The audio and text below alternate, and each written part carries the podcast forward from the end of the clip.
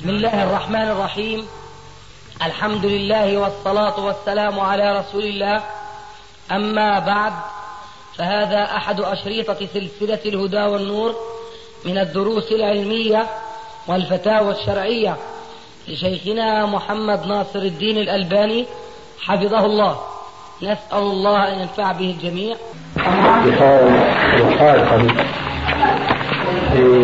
السبابة أو التي تليها. الوسطى أو التي تليها. فهذا النهي يأتينا بذلك المفهوم أن بقية الأصابع لا تدخل تحت النهي فمعنى ذلك أن الذي يتخذ الخاتم مخير أن في أي إصبع من الأصابع الأخرى عدا الوسطى التي تليها وهي السبابة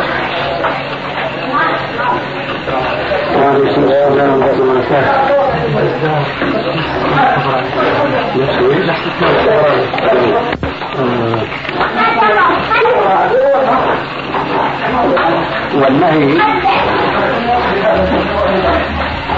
جاء مصبا على الوسطى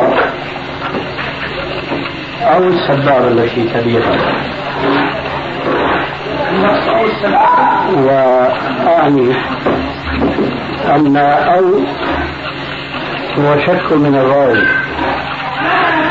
وليس بمعنى الواو العاطفة التي تشمل في الحكم الإصبعين كلتيهما معا إما الوسطى وإما التي تليها وهي السبابة فبعض الشراح شرحوا على أن النهي يشمل الوسطى والسبابة ظنا أن أو هنا بمعنى الواو. كما لو كان الحديث الوسطى والسبابة لكن الحقيقة بعد أن تتبعنا طرق الحديث تبين لنا أن أو هذه شك من أحد الرواة. بمعنى أن النهي كان مصدا إما على السباب إما على الوسطى وإما على السبابة إلا أن الراوي تردد. فلكي يتمكن المكلف من ابتعاد عن النهي فلله العملية لا سبيل إلى ذلك إلا إذا انتهى عن الإصبعين. فهذا هو كان مجال الكلام آنفا أحببنا أن نسمعكم إياه.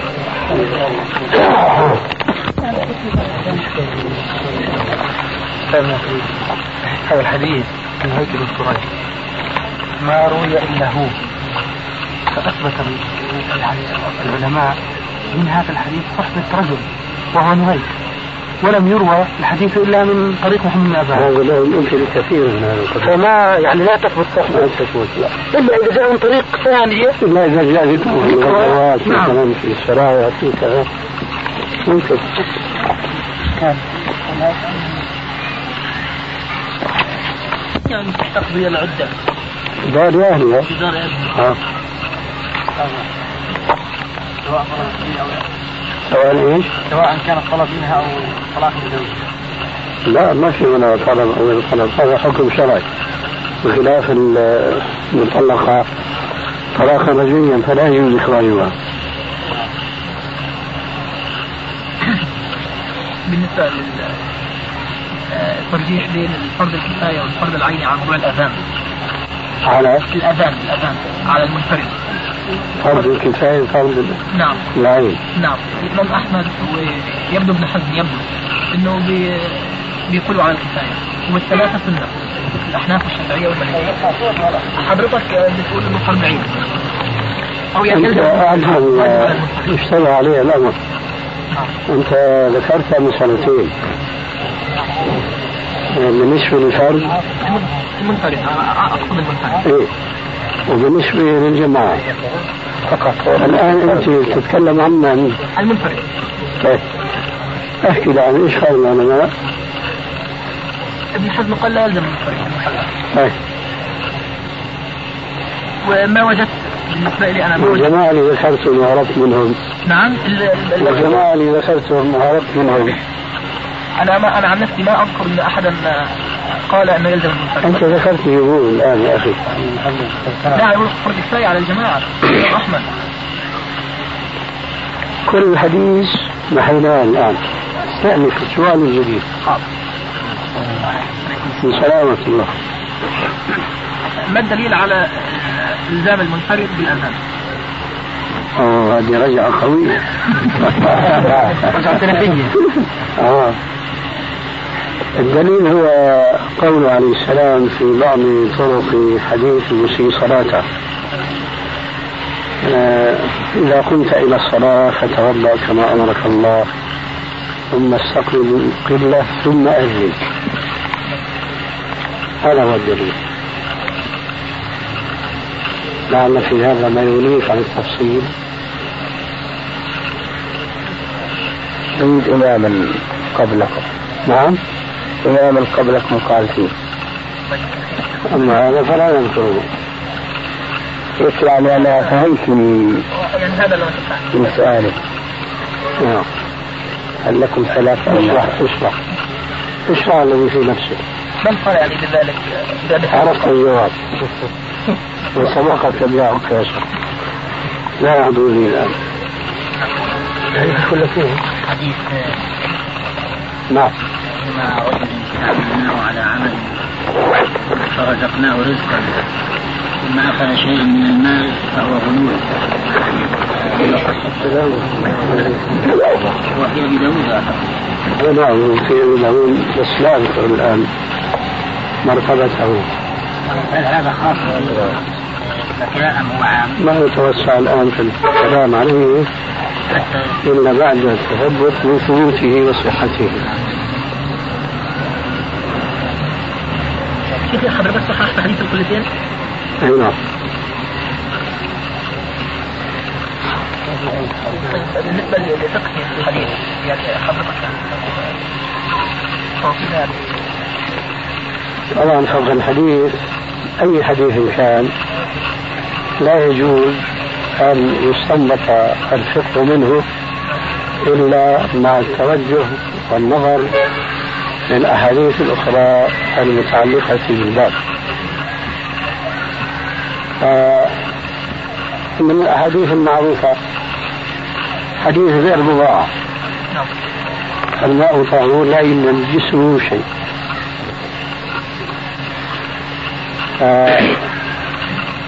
حينئذ لابد من النظر في كل من الحديثين معا. لا يجوز النظر في حديث القلتين لوحده ولا في حديث البئر لوحده وإنما إليهما معا. وإذا كان الأمر كذلك فحديث القلتين واضح الدلالة من حيث المعنى وإن كان ليس واضح الدلالة من حيث عمومه وشموله. بخلاف حديث البئر فهو يحتاج إلى شيء من التوضيح والبيان. الماء طهور لا ينجسه شيء. ما معنى لا ينجسه شيء؟ توضيحه في رواية أخرى لا تصح من حيث إسنادها لكن الإجماع على العمل بها. وهي التي تقول ما لم يتغير طعمه أو لونه أو ريحة. وحينئذ فقول عليه السلام الماء طهور يعني ما بقي على طهوريته وعلى إطلاقه إذا رأيته قلت عنه ماء إذا كان هذا هو معنى الحديث وهو كذلك يقينا. حينئذ نعود لننظر في حديث كل شيء إذا كان الماء كل شيء لم يحمل الخبر إذا كان إذا كان.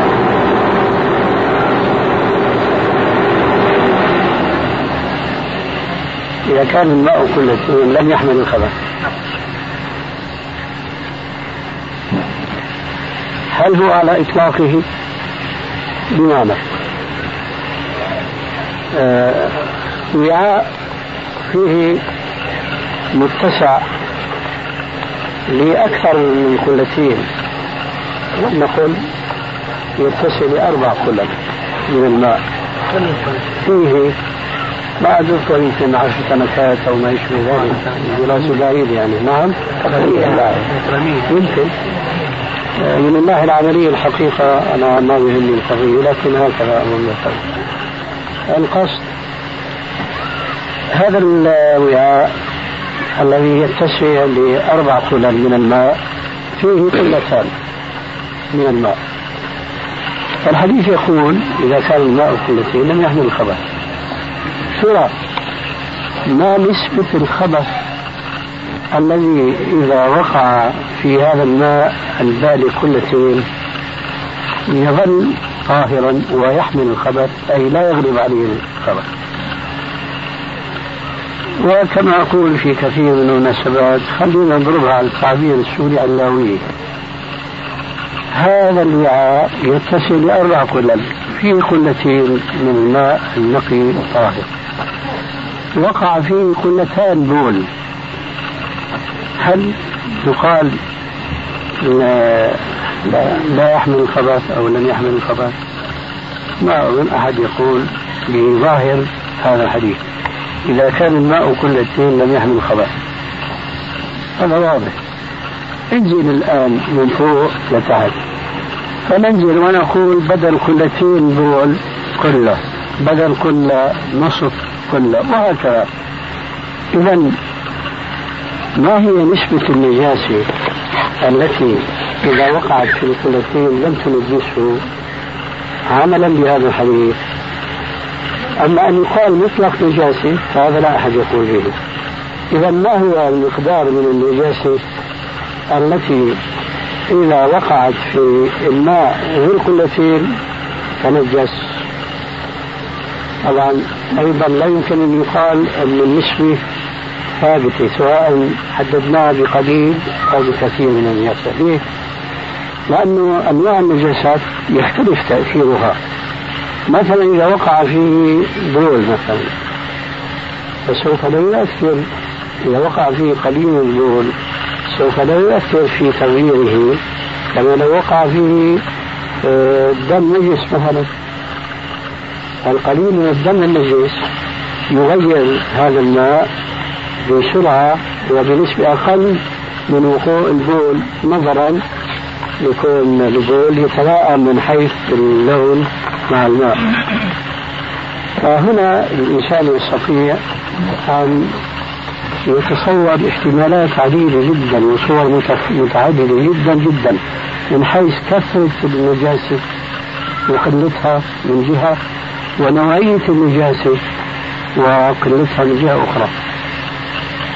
فما الحكام حينئذ سنجد أنفسنا مضطرين إلى حديث الله هو الذي يتحكم في حديث الكلتين فسنقول النجاسة التي وقعت في الكلتين ولم تنجسه هي التي أشار إليها الحديث الماء طهور. أي ما بقي ماء الكلتين طهورا. لم يتغير لمغير من من الأنواع الثلاثة فإذا يبقى طاهرا وإلا تنجس واضح إلى هنا؟ إلى هنا واضح. كويس. نمشي الآن خط منعكس تماما. الماء قلتين لا يحمل الخبث فهمنا أنه ليس على إطلاقه. واضح؟ أيوه. الماء دون القلتين الماء دون القلتين وقع فيه قطرة من بول. تنجس على حديث قلتين تنجس. لكن على حديث البئر لم يتنجس. لماذا؟ لأن حديث عفوا على حديث البئر لم يتنجس. لماذا؟ لأنه أعطانا قاعدة. أن الماء الذي وقعت فيه نجاسة ما دام أنه لم يخرج عن كونه ماء مطلقا وذلك بأن لا يتغير. أحد أوصافه ثلاثة؟ فهو طهور لا ينجسه شيء حينئذ يظهر لنا تماما أن حديث البئر كما تسلط على حديث القلتين من حيث البيان والتوضيح أنه ليس على إطلاقه. فكذلك هو يتسلط على حديث القلتين من حيث مفهوم المخالفة له. مفهوم المخالفة أنه إذا كان آه لم يبلغ القلتين تنجس مهما كانت النجاسة التي وقعت فيه قليل. لكن حديث الإرضاع ينفي ذلك ويقول ما لم يتغير أحد أوصافه الثلاث فبهذا يتضح أن حديث القلتين لا يصلح من حيث الفقه أن يكون مبدأ وقاعدة. بخلاف حديث البئر فهو المبدأ وهو القاعدة. وما كان كذلك من الأحاديث يسلط أحدنا على الآخر. وهو الذي يقيده ويوضحه ويبينه. وأخيرا نقول أن الظاهر أن حديث الثلاثين خرج جوابا لحادثة معينة لا لقاعدة مضطردة شاملة ولذلك فليس له حكم ثابت مستقل إلى يوم القيامة وإنما هذا الحكم هو لحديث البئر المذكور آنفا. جزاك الله خير شرحت شرحت يعني اسلوبنا لأن إحنا ظننا بتصحيح حضرتك للحديث إنه صار نفس التضييق اللي صدر من الشافعيه. هذه المشكلة لا يلزم من صحه الحديث العمل به. نعم. أنا صححت حديث البخاري ومسلم إنما الماء من الماء. نعم. فان نقول به طبعا لا يقال به لأنه هذا منسوخ. نعم. هل هذا هل هذا إنه الحديث هذا يعني معين أو الجواب على إشكال معين. احتمال أم هو؟ احتمال نعم. احتمال التوفيق بين لأنه يرد هنا إذا شو شو الفائدة من الحديث؟ نعم. الجواب ما سمعته. وإياكم حضرتك صححت حديث أبو هريرة آه، هو من صلى على جنازة في المسجد فلا شيء له. طيب حضرتك قلت لي أن الصلاه وعليكم السلام الآن نعم. حضرتك قلت لي أن الصلاة على الجنازة في المصلى أفضل من الصلاة عليها في المسجد. فإيش دليل الأفضلية والذي انضج؟ مواظبه الرسول عليه السلام. مواظبه الرسول على الصلاة على الجنازة في المصلى دون المسجد. حتى أنكر ذلك بعض الناس عهد السيدة عائشة وقالت ما أسرع ما يمثل الناس ما صلى رسول الله صلى الله عليه وسلم على ابنين بيضاء إلا في المسجد؟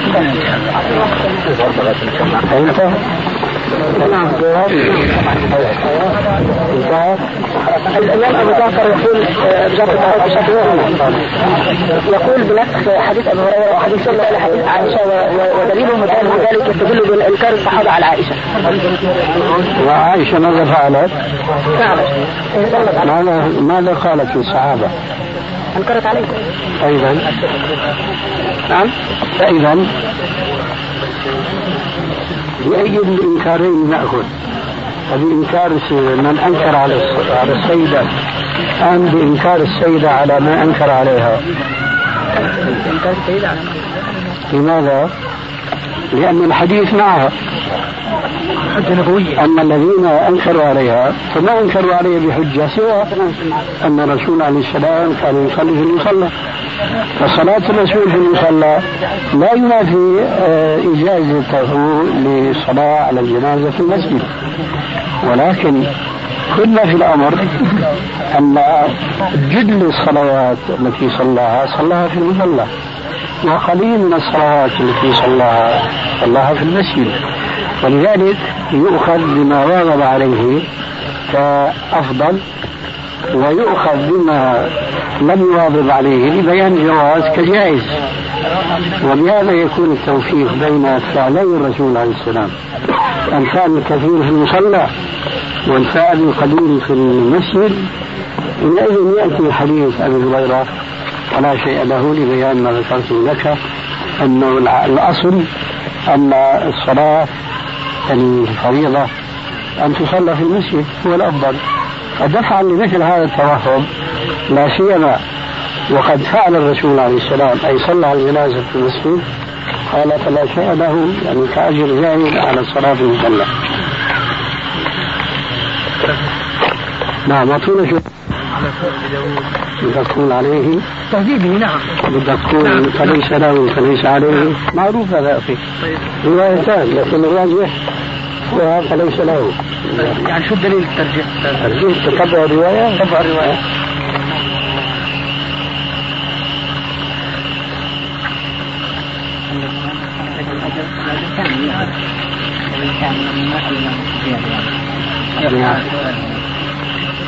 نريد الطريقة السلفية. وهي الإنكار على المتعودين ويرون الموافقة والتمثيل ثم التشويش عليه ما ترون الطريقة السلفية معروفة. وكل خير في اتباع من سلف وكل شر في اتباع من خلف. فيقال لهؤلاء من سلفكم في هذا؟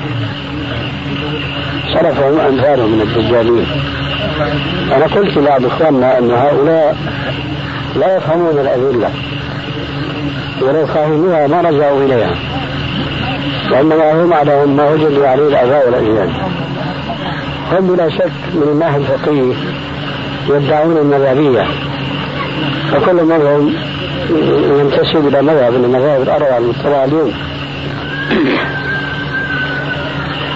لكن هذا في الحقيقة اسمه شكلا أما حقيقة وواقعا فلا أحد منهم يتقيد بأحكام الشرعية لكن لو سألته ما مذهبك سيقول أنا حنفي أو شافعي هل يقال له هل إمامك الشافعي قال بجواز هذا العمل؟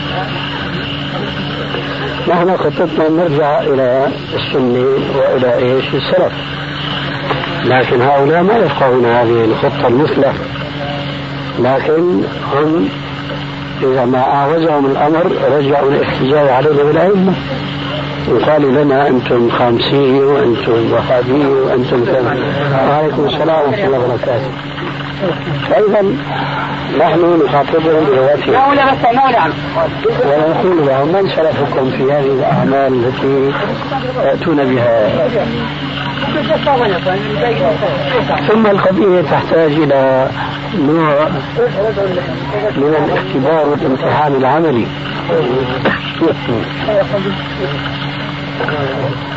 حدثني أن بعضكم رأى من يضرب نفسه بالشيش. هذه قضية معروفة منذ مئات السنين عن هؤلاء وأنهم جريئين جدا في أن يطعنوا أنفسهم بأيديهم. لكنهم هم في الواقع كما يقال آه، أحدهم يعرف كيف تؤكل الكتف. هو يعرف كان يطعن نفسه بنفسه. ولذلك تعود القضية إلى تمرين ورياضة وممارسة فتقلب عليهم القضية ويطلب منهم أن يطعن من أحدكم مثلا. وليس بالشيش وإنما بالموسى الصغير. وللحديث البقية عليكم السلام. أن هؤلاء يجب أن يجاب له بخطة عملية آه، تبين للناس أنهم يدجلون فعلا. لأن الحجة العلمية ما تفيدهم الله عليك ولوالدي سابقا وتجربة مع بعض هؤلاء الطرفيين ثم جرت لي أيضا حادثة. كان هناك في بلدنا الأصيلة ألبانيا كان هناك شيخ نقشبندي. كان يأتي بمثل هذه الدعاوى الباطلة من ما يدعون بأنها ولاية موروثة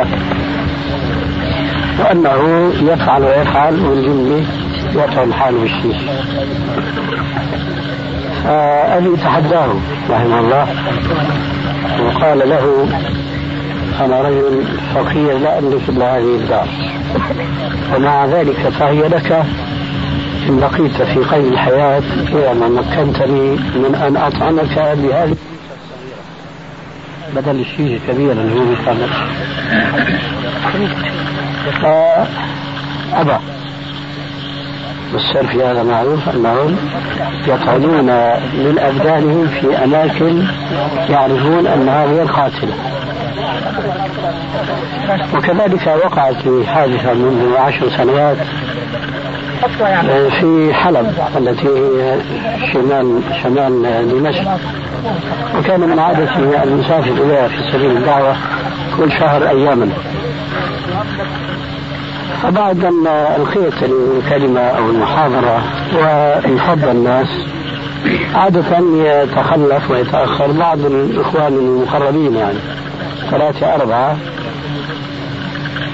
لكن بقي أحدهم ما رأيته حتى في الجلسة ما تنبهت له لأنه الجلسة عامرة بتكون. لكن لما انصرفوا بقي ثلاثة أربعة ممن أعرفهم هو برز أمامي بشخصه المجهول عندي. ثم لفت نظري شيء ناتهي وهو نحيف مش يعني ودي مثلي مع كونه نحيل بطنه هيك طالع برا شو هذا يا أخي؟ عن هذه الرحمانية. ولأول مرة أسمع بها. قلت له شو يعني الرحمانية؟ قال يعني الشيش فهمت حينئذ أنه رجل صوفي. قلت له يعني بدك ترجمة لشيشة كرامة؟ قال اي نعم وسبحان الله يومئذ كنت أحمل موسى كموسى والدي صغير له شطلين تعرفوا مو صغير له طرفين مصل صغير. قلت له الشغلة ما تحتاج إلى شيش. إخراجه مخيف. لكن شو رأيك؟ أنا أضربك بهذه الموسى بيدي. قال الخبيث لا بيدي. فقلت له لا بيدي. وما يسمع الحاضرون إلا هذه كلمة تتكرر منا كلينا هو يقول بيدي وأنا أقول بيدي. بيدي بيدي حتى أزعجته وأمللته.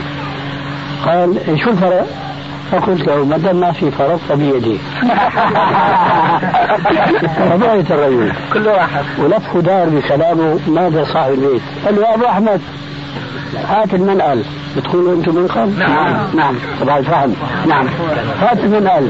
قلت أنا شو بده قلت له بدك ترجينا كيف النار ما بيأثر فيك؟ قال إيه نعم. قلت له يا أبو أحمد لا تجيب المنقل جيب بس كبريتي. سبحان الله.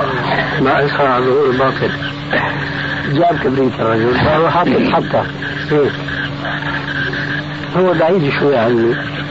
فقلت ليه جالس هو في المقعد. قال جالس فيه سألت كبريتي قلت له بترجع عن الدعاوي الباطلة ولا بحرقها مسكين وجه فرد وجمه وما نطق ولا بكلمة.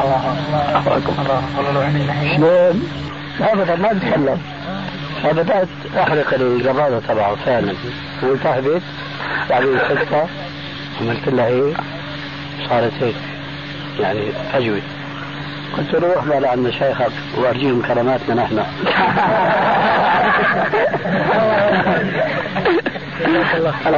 هذول يا جماعة بدهم هكذا لأنه القضية قضية تمرين.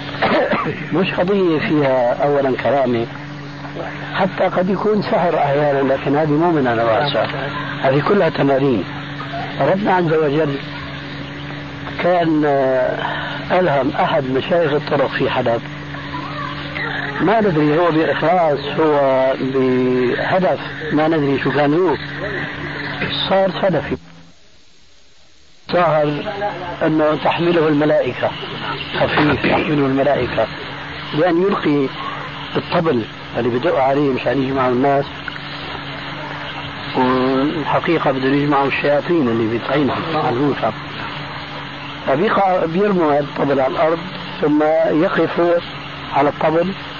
فلا ينبعج ولا ينفخت القبر لأنه تحمله الملائكة هكذا يؤمنون الناس. يقول هذا الرجل ولا أزال أحفظ اسمه اسمه حسن. ويقول أرناؤوط يعني من بلادنا هي حسن أرناؤوط شيخ طريقة. ظهر أنه سلفي. قال اجى مرة شيخ طريقة شاب لحلب وصار يجمع الناس في الساحات نعم. في حلب. ويعملوا إيش؟ ذكر. حفلة ذكر على طريقة الحفلة بتستدعي بقى إنه يرمي الطبل ويقف عليه ويشوفوا الناس كيف إنه إيه ما هوى به الطبل. أراد هذا لكن ربنا خذاه. ما كاد يقف إلا انبعج الطبل وهبط. صاحبنا موجود وفي إبان مشيخته. قال له روح. أنت لسه ما وصلت. هي قلب الطبل على الوجه الثاني. ووقف وسفعوا له الناس. يعني هذا ابن طريق ابن شيخ وهكذا. قال لي شو الحيلة في هذا؟ قضية ما فيها شيء إلا نوع من التمرين. هذا الشيخ الصغير مش متمرن بعد. قال الحيلة في ذلك أنه اللي بده يعمل عملية بحط الكعب تبع القدم بيحطه على حرف إيش؟ الإطار تبع الطبل. وبقيت القدم صورة على الجلد وبذلك لا يصير شيء. هذا رجل باعتباره مش متمرن اجى تقل تبع القدم على الجلد لا به وهكذا حكى لنا أشياء كثيرة وكثيرة جدا. كلها تدور حول إيش؟ أمور عادية تماما لكن تحتاج إلى تمرين. وإلى نوع من الرشاقه والخبره. كان جاء مرة ونحن في دمشق من ألبانيا بعض الشباب ما هو يعني بالشاب الصالح أراد أن يجرب الحياة في سوريا لعله أحسن من هناك. وإذا به يفعل بعض هذه الأفاعيل التي يرتكبها الطرقيون من جملتها يأكل الزجاج. ويومئذ لم تكن الكهرباء هذه انتشرت في البلاد. كانت قناديل هذه تبع الزيت والفتيلة واللمبة صنع البلد. ياخذ اللمبة ليرامينا الناس ويعض عليها. نحن لما نسمع جسمنا إيش؟ يتقزز. يقرطها هيك بسنان ويبلعها أخي أكبر مني بسنتين توفي إلى رحمة الله منذ سنتين ثلاثة في الحج اسمه أبو أحمد يمكن بعض إخواننا أبو أحمد بيعرفه أبو عبد الله. مرة صار هو الثاني يأكل زجاج لكن مو بنفس الدعوة يعني يعني الدعاء الطرقية؟ أيوة. يعني ففي قضايا تحتاج إلى نوع من الجرأة والممارسة. فهذول الجماعة هكذا لا يغلبون إلا بأن يؤتون على عكس ما يدعون يعني. أما قضية الحجة كتاب سنة أئمة علماء ما بيفهموا شيء من هذا اطلاقا. ولذلك لازم نعرف كيف نجابههم ونعارضهم. نقول لهم ما دمتم أولياء. الولي لا يحتاج إلى مقدمات من الطبل والنشيد فجربوا اثبتوا كرامتكم قبل بدون هذا قبل يقول لك هاي الحضرة ما بتصير الكرامة إلا بعد الحضرة حتى يتقربوا ويصلوا لقعر الجحيم المظبوط. أيدك الله حي وميتة ما شاء الله. سنة سنة حسنة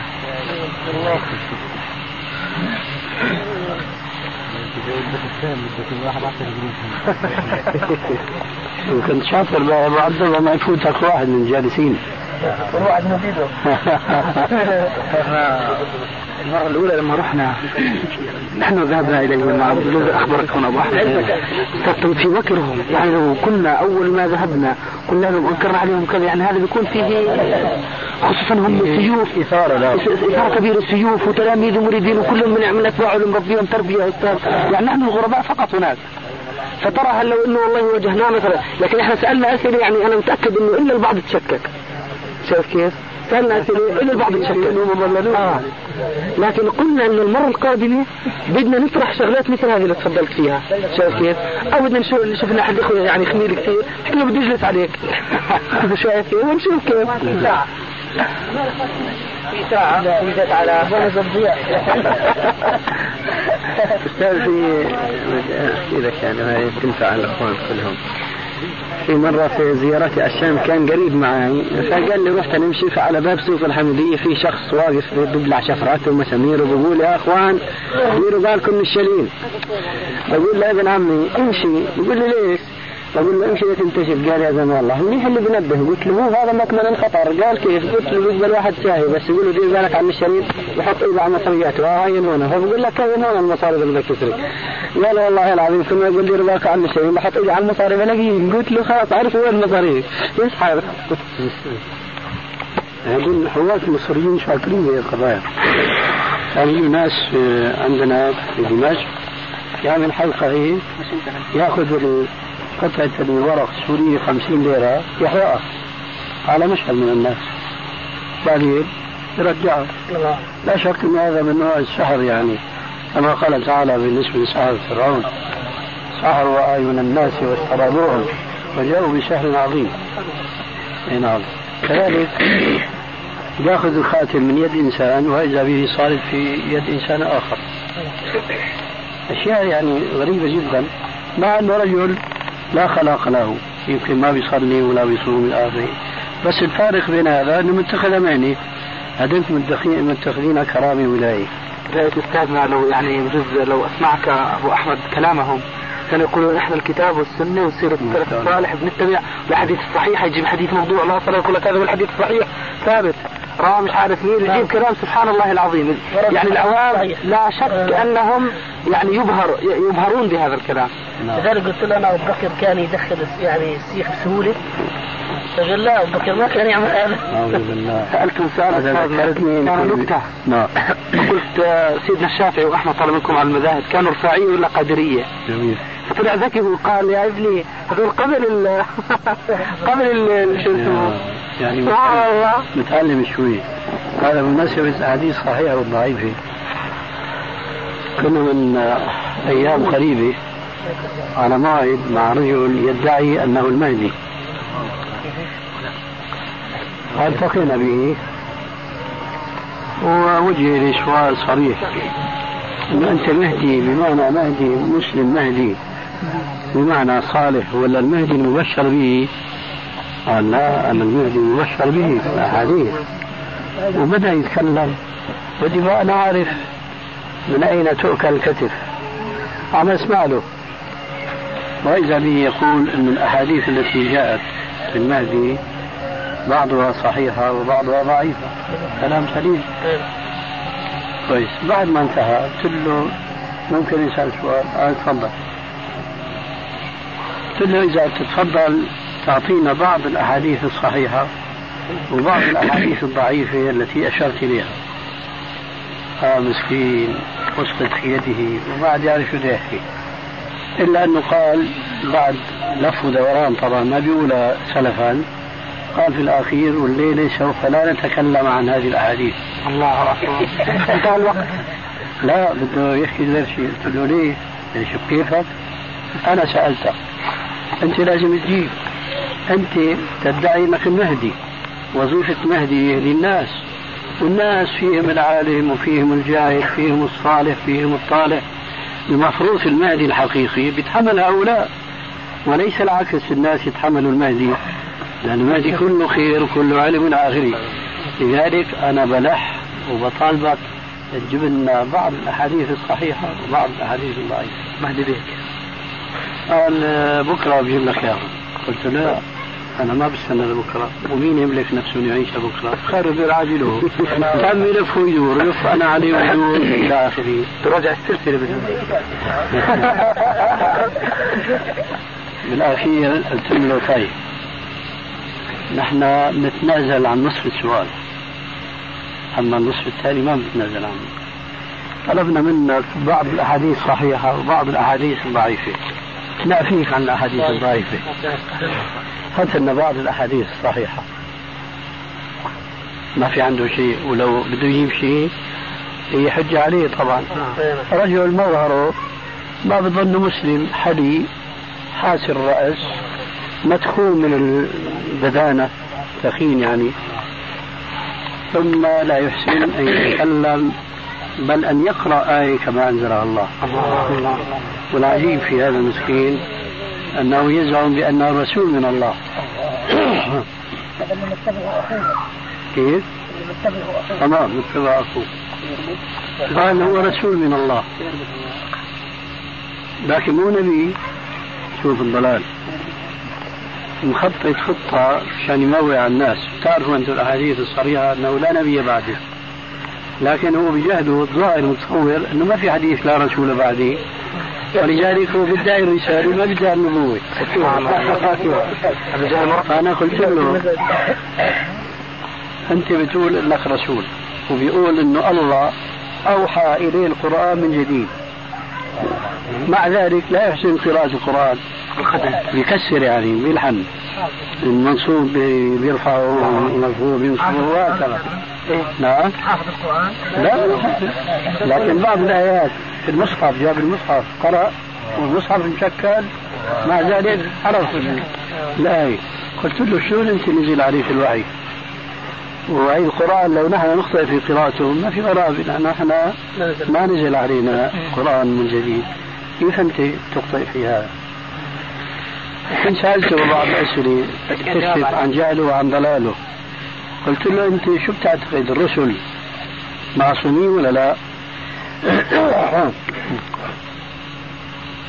قال معصومين بشيء وغير معصومين بشيء. قال فصل. قال معصومين في التبليغ وغير معصومين في ما سوى ذلك. قلت له في عندك شيء آخر تضيفه؟ قال لا. قلت له يعني بيجوز عليهم السرقة بيجوز عليهم الزنا بيجوز إلى آخره. طبعا لا شبهة قوية جدا. ما التزمها لكن كعادته فر عنها سألته الرسول معصوم إذا في التبليغ. قال نعم. قلت له طيب بس أنت من ساعة تبين أنك مالك معصوم لأن القرآن نزل عليك من جديد. ما قرأته كما أنزل عليك من جديد. هذا دليل أنك مالك معصوم بالتالي أنك مالك رسول كما تقول. وهكذا استمر النقاش بينه وبينه. أخيرا قلت له في فرق بين الرسول وبين النبي؟ بدي أشوف شو الفرق حتى هو يعني احتكر رسالة له دون إيش؟ نبوة. قال في فرق آه، لكن هذا الفرق ما بيعرفه إلا الله. ما بيعرفه أحد إلا الله. قلت له طيب أنت بتقول رسول مالك نبي. قال له هذا دليل انك انت بتعرف انه الرسول غير النبي. فشلون يلتقي هذا مع قولك ما بيعرف الفرق إلا الله عز وجل. خلاص الجماعة الحاضرين يعني اكتشفوا ضلاله وجهله بالشريعة. وسبحان الله. أخوه أنا وعدت اثنين بالأخير يعني. قلت له يا أخو اتق الله في نفسك. هذا أخوك أقل ما يقال فيه أنه شبه له.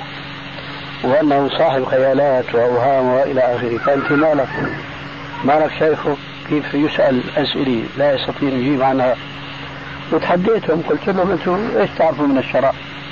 تعرفوا تصلوا كما كان الرسول يصلي؟ أنا أتحداكم الآن قوم صلي. قال وما بده يصلي. أنت أثناء المناقشة بيني وبين هذا شو اسمه؟ خليل؟ وين أبو عبد الله؟ آه خليل معي خليل. خليل. شو اسمه؟ هو خليل. المهدي خليل واخوه محمد. آه بالعكس. لا مين لما كنت اتناقش أنا مع المهدي المزعوم آه، يتدخل مين؟ أخوه. قال يا أخي هذا مو هو اسلوب البحث أنا عم أحكي مع أخوك هلا أنت ليش تتدخل؟ فإذا كان بيسمح لك. أخوك أنك تحكي. ما في عندي مانع بس أنا شخص واحد. بحكي معه ولا معك لأنه أنا صاير بين اثنين.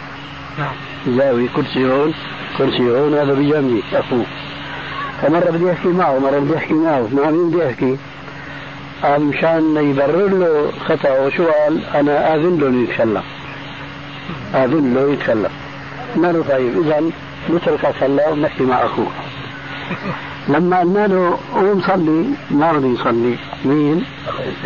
لا خليل داعي قلنا له طيب. أخي أنت تفضل قوم صلي نشوف. قال لا حتى يذن لي. طيب وأذن لك ما قال إنه أذن لك تتكلم وتعمل أي شيء.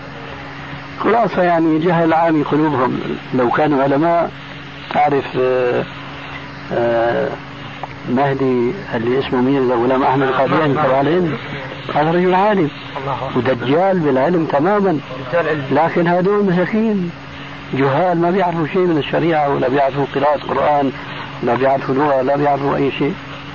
فسبحان الله يعني ذكرني بهالقضية قضية حديث صحيح من هذا الطرقي لكن لو سألته شو هي الأحاديث الصحيحة؟ الحديث صحيح ما بيعرف ما بيعرف.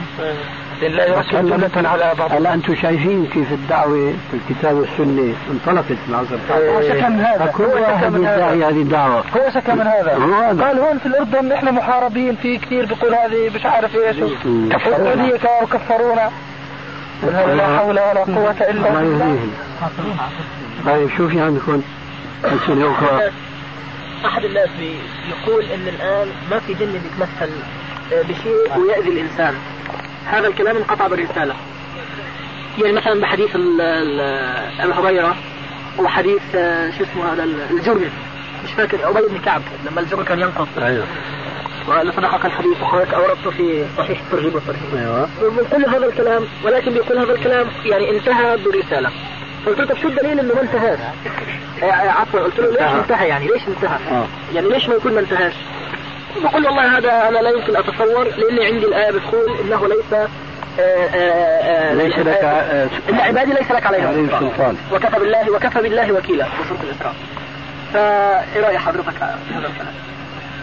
طيب هي الآية ما لها علاقة بالتسلط البدني والإيذائي هذا التسلط المعنوي والخلقي إلا من اتبعك من الغاوين نعم. هذا التسلط هداية وتسلط ضلال نعم. فهو لا يتسلط بضلاله على المهتدين نعم. لكن يتسلط بضلاله على الضالين الفاسقين ما له علاقة بهذا الموضوع اللي هو أذى مادي نعم. هذا من جهة ومن جهة الأذكار والأوراد التي شرعت إلى يوم الدين أيوه ليش شرع؟ هذه تعطيلها بالنسبة لوجهة هذه النظر يعني ممكن يكون في مس مادي بين من الشيطان للإنس للإنسان. طبعا. حتى للمؤمنين. طبعا هذا أذى. وكما قال عليه السلام نحن معاشر الأنبياء أشد ابتلاء الأمثل فالأمثل. نعم. فممكن الإنسان يبتلى بأن يسلط عليه شيطان من شياطين الجن في بدنه. نعم. يصبر على ذلك ويثاب ويؤجر. مين أنا أنا نسيت آه. بعد يا أخي آه. بيقول أنا إيش اللي يثبت لي إن اللي مسك فلان من الناس هذا جن؟ إيش اللي يثبت لي؟ ممكن يكون وهم وممكن يكون تصور وممكن يكون تخيل هذا ممكن صحيح لكن لما يعالج بكل أنواع المعالجات المادية الطبية فلا ينجح فيها وبالعكس ينجح فيها العلاج الطب النبوي الروحي هذا الذي يبين أنه من النوع الآخر نعم. يقول ممكن آه وممكن لا كذلك صحيح. النبي عليه الصلاه والسلام عالج مثل هذه نعم. يا أستاذ آه، هل في ناس الآن دخلوا الجنة أو ناس دخلوا النار؟ مثل الآية اللي في سورة ياسين قيل ادخل الجنة. فيما سيكون ولا؟ ما هذا فيما سيكون. نعم. أما الآن ما هو إلا الحياة البرزخية فدخول الجنة والنار مؤقت بالحساب. في البعث يوم القيامة. والأنبياء كلهم. لكن أرواحهم نعم لها نعيم خاص. كما قال عليه السلام آه، أرواح الشهداء في حواصل الطيور الخضر تعلق من ثمر الجنة. وكذلك أرواح المؤمنين في بطون طير الخضر تعلق من ثمر الجنة. فهذا نعيم روحي. أما النعيم البدني والروحي معا وكذلك الجحيم فذلك لا يكون إلا بعد البعث والنشور طيب يا أستاذ يعني اللي إحنا بنفهمه على قدر عقولنا إنه الشخص لما يكون حي بيكون جسده وروحه مرتبطات ببعض طبعا الله عز وجل في دنياه نعم. الله عز وجل لما يقول ولا تحسبن الذين قتلوا في سبيل الله اموات بل أحياء. يعني بل أحياء. يحسبن أمواتا آه. أما هذيك ولا تقولوا أموات البقرة. كيف؟ اللي في عمران واللي سنتين نعم. طيب. بل أحياء فبقصد أنا بل أحياء بتكون الحياة مربوطة الجسد بالروح ولا يعني عشان شغلة غيبية لا نعلم بها يعني. طيب هذا شيء معروف ما يحتاج إلى سؤال. شرح لك الرسول واعطاك الجواب وأنا قدمت سلفا أرواح الشهداء في حواصل الطيور خضر نعم. شو معنى هذا؟ معناه بيتنعم في بدنه بيتنعم في بدن مستعار. وهو الطير الأخضر. وحياة الشهداء حياة تتناسب مع مقامه عند الله أولا وبقائهم في البرزخ ثانيا. عندما حياة عن حياة تختلف. حياة البرزخية غير الحياة الدنيوية. والحياة الأخروية غير الحياتين كلتيهما الحياة الأخروية غير الحياة البرزخية وغير الحياة إيش؟ الدنيوية أيضا. ولذلك فلا يجوز أن يستعمل الإنسان قياس قياس الغائب على الشاهد. فتقول أنت لا ما نعرف الحياة إلا هكذا. طيب هذه الحياة التي تعرفها لا تقيس عليها الحياة التي لا تعرفها. وبخاصة وقد جاءت بعض النصوص توضح لك تماما أنه حياة الشهداء اللي ربنا عز وجل أثبتها في نص القرآن؟ بل أحياء عند ربهم يرزقون. شو رزقهم؟ مش طبخ ونفخ مثل اللي عنا. رزقهم يأكلون بطريق أكل هذا الطير الأخضر. هذا هو الرزق. فإذا الحديث يبينه يبين القرآن. لما رأى الرسول عليه الصلاة والسلام آه، الجنة والنار وجد اللي بتعذبوا فيها واللي بتنعموا فكيف هذا؟ نعم. كشف له ما سيكون عليه أوضاع أهل الجنة وأهل النار؟ نعم. هذا الكشف الحقيقي. اللي سرقه الصوفية ونسبوه لأنفسهم. هذا للأنبياء والرسل بس. تحمل من الزنا. وهذا الرجل يريد أن يتزوجها. فهل يشترط عليه أن يضطر حتى تضع؟ طبعا لأنه هذا في معصية.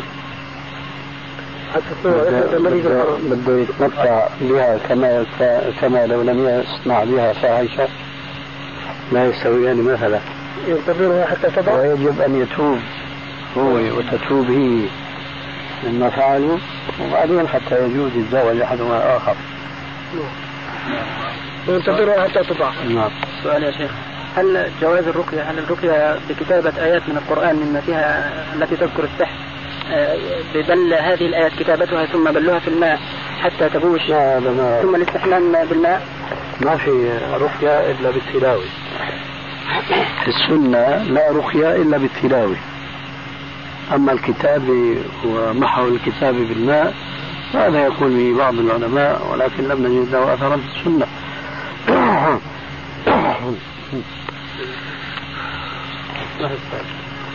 نعود للموضوع السابق. الحياة. في حديث المعراج عندما فرضت الصلاة على الرسول صلى الله عليه وسلم ورجعه سيدنا موسى. يعني كيف شاهد سيدنا موسى عليه السلام؟ لا كيف بارك الله فيك؟ الأمور الغيبية خذوها قاعدة واستريحوا لا كيف في المغيبات.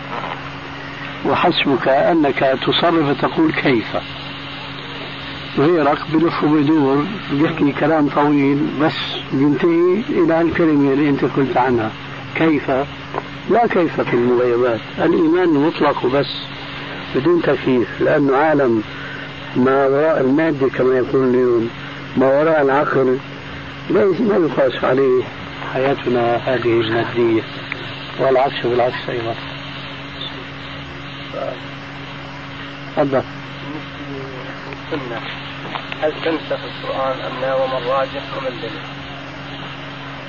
لا فرق عندنا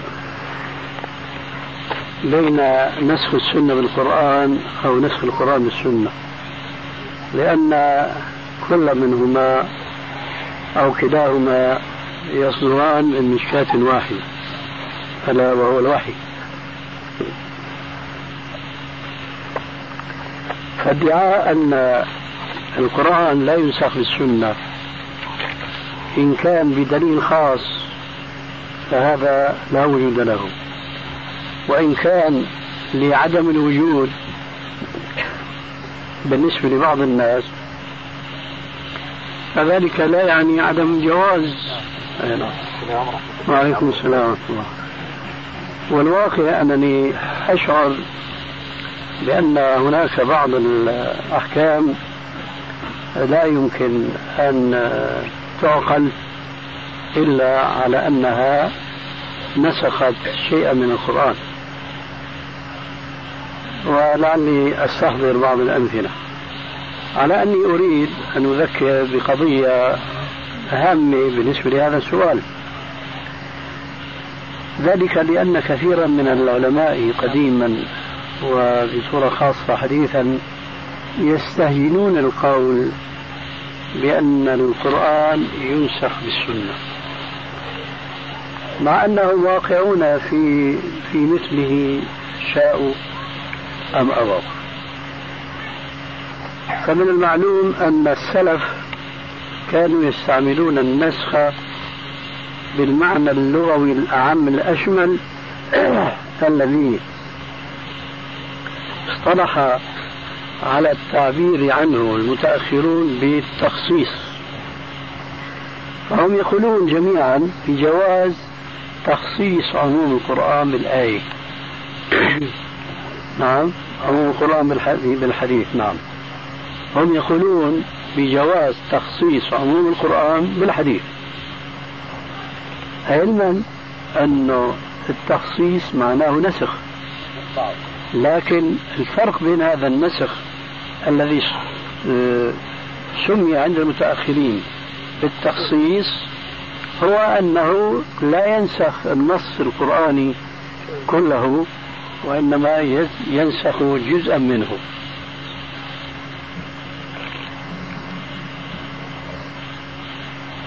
وحينئذ ما الفرق بين أن ينسخ الحديث جزءا من نص قرآني أو أن ينسخ نصا قرآنيا؟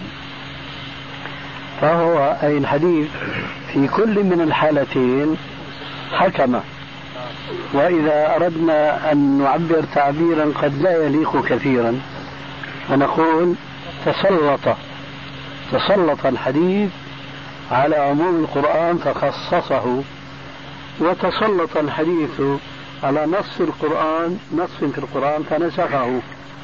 لا فرق بين